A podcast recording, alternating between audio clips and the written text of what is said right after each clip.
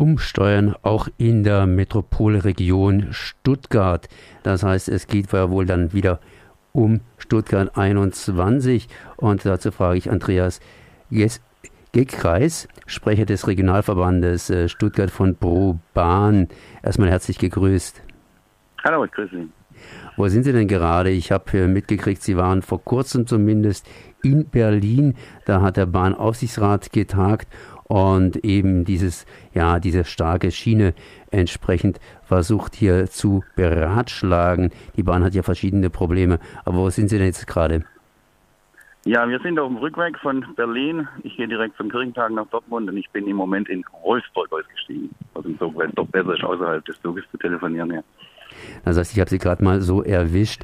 In Berlin selber sind Sie ja eigentlich nicht so sehr wegen der starken Schiene gewesen, sondern ich nehme an, wegen Stuttgart 21, denn äh, der neue beziehungsweise nicht mehr so neue Bahnchef Richard Lutz, der hat ja umgeschaltet praktisch und äh, geht jetzt mehr auf den deutschen Schienenverkehr ein. Und Stuttgart 21 hat ja damit auch einiges zu tun. Und wenn ich die Badische Zeitung so richtig interpretiere, droht Stuttgart äh, abgehängt zu werden von der Bahn. Was wurde denn da in Berlin beratschlagt? Das heißt, was war denn das Thema von, ja, von der Bahnaufsicht? Die Bahn tagt intern in Berlin. Die tagen gestern und heute. Gestern gab es eine Klausursitzung, heute ist der Aufsichtsrat stärker da, wobei wir auch Mitarbeiter der Bahn gesehen haben. Wir waren beides mal vor Ort. Was wir zu Beginn schon zugespielt bekommen haben und was auch in der Presse kam, ist das neue Papier, was Sie auch sagen, dass die Bahn umdenkt und sagt, ja, Klimawandel ist ein Thema, wir müssen die Infrastruktur ausbauen, was wir sehr begrüßen. Die Bahn hat ja auch ein Programm mit doppelt so viel Züge für Klimaschutz, beispielsweise 100.000 neue Fahrradplätze. Da steht sehr viel Gutes drin, was wir für gut halten. Wir sagen dann aber auch, bei Stuttgart 21 reicht das dann so nicht aus. Dann muss man bei Stuttgart 21 Gleise oben erhalten, gegensteuern. Der Bahnhof ist zu klein. Also wenn man jetzt den eigenen Ansprüchen gerecht wird, für eine Mobilitäts- und Verkehrswende, muss das für Stuttgart 21 Konsequenzen haben. Mindestens, dass oben Gleise erhalten bleiben. Jetzt äh, war meine Ansicht nach, ist meine Ansicht nach Stuttgart 21 ja nicht das Hauptthema bei dieser Bahnaufsichtsratssitzung gewesen. Ähm, war das überhaupt Thema oder haben Sie das nur so im Rande behandelt, beziehungsweise ihr habt ja erst einmal demonstriert, dass ihr da seid, immer noch da seid? Wir waren jetzt zum 15. Mal in Berlin. Wir sind da laufend oben seit vier, fünf Jahren. Der Konzernpressesprecher Herr Staus hat vor Jahren noch gesagt, alles im Loh, die Kosten, ja, passt man hätte es im Griff. Inzwischen werden wir ja sehr vorsichtig behandelt. Man hat uns diesmal nicht gesagt, wo sie tagen. Wir sind aber über Recherchen oder über Leute, die mitdenken, draufgekommen, dass es am Kaiserbahnhof ist, also in Potsdam. Und ähm, die beraten schon immer in jeder Aufsichtsratssitzung über Stuttgart 21. Das müssen sie tun. Das steht immer auf der Tagesordnung. Von daher sind wir da mit unseren Plakaten und sagen, pass auf, da läuft etwas, da läuft euch etwas aus dem Ruder. Ihr habt die Verantwortung als Aufsichtsrat, da müsst ihr genau hinschauen. Alle Beteuerungen, wie sie auch schon von Stuttgart von Herrn Schmalzl kam, der da im Aufsichtsrat war. Wir werden darauf achten, dass die Wirtschaftlichkeit gegeben ist. Das sind Beteuerungen, aber sie ist eben nicht mehr gegeben, weil auch jetzt schon wieder eine halbe Milliarde vom Puffer mehr gefordert wird.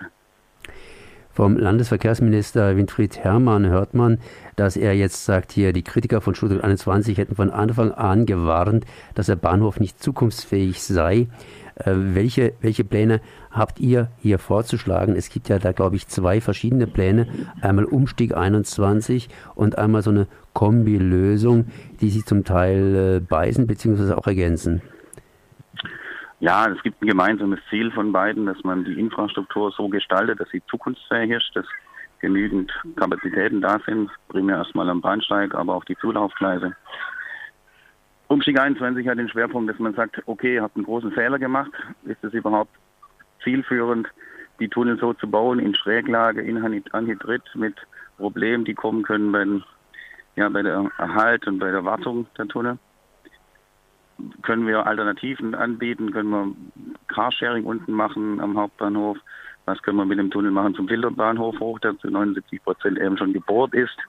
Und an der Stelle sagen dann die Umweltverbände ProBahn und VCD, BUND, das ist schon so weit, dass man diese Strecke eben jetzt auch für die Infrastruktur, also für die Bahn vorsehen sollte. Das gemeinsame Ziel ist Mobilitätswende, Verkehrswende einen Verkehr so anzubieten, der dann umwelt, umweltverträglicher ist als das Auto, das ja auch groß in der Kritik ist.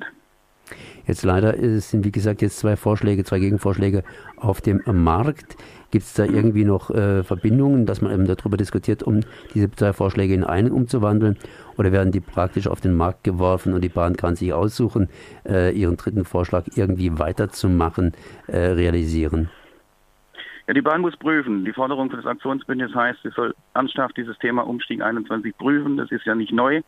Es ist ja auch klar, dass es für uns schwer ist, ein eine Sache, die schon im Laufen ist, also jetzt meine ich das Aktionsbündnis, dass das Aktionsbündnis schwer sagt, und da machen wir das Beste genau so mit draus. Aber ernsthaft prüfen, ernsthaft eingestehen, Stuttgart 21 ist so, wie es geplant wird und heute immer noch ist, auch mit diesem Schwenker über den Flughafen von, von der Gäubahn her. Wenn Sie von Haupt kommen, müssen Sie immer über den Flughafen fahren, was dann zu zusätzlichen ja, Engstellen führt. Eingleisigkeit, drittes Gleis immer noch und dann der Filterbahnhof, dann ein Zuglabener Bahnhof und auch Richtung Grenzbahn wieder Eingleisigkeit. Dann durchgebundener Bahnhof, der eine Verspätung dann überträgt. In Stuttgart ein S-Bahn-Netz, das überlastet ist und im Mischverkehr im Vor- und Nachlauf dann auch zu zusätzlichen Verspätungen führt. Also da ist man sich einig, dass man eine bessere Infrastruktur braucht.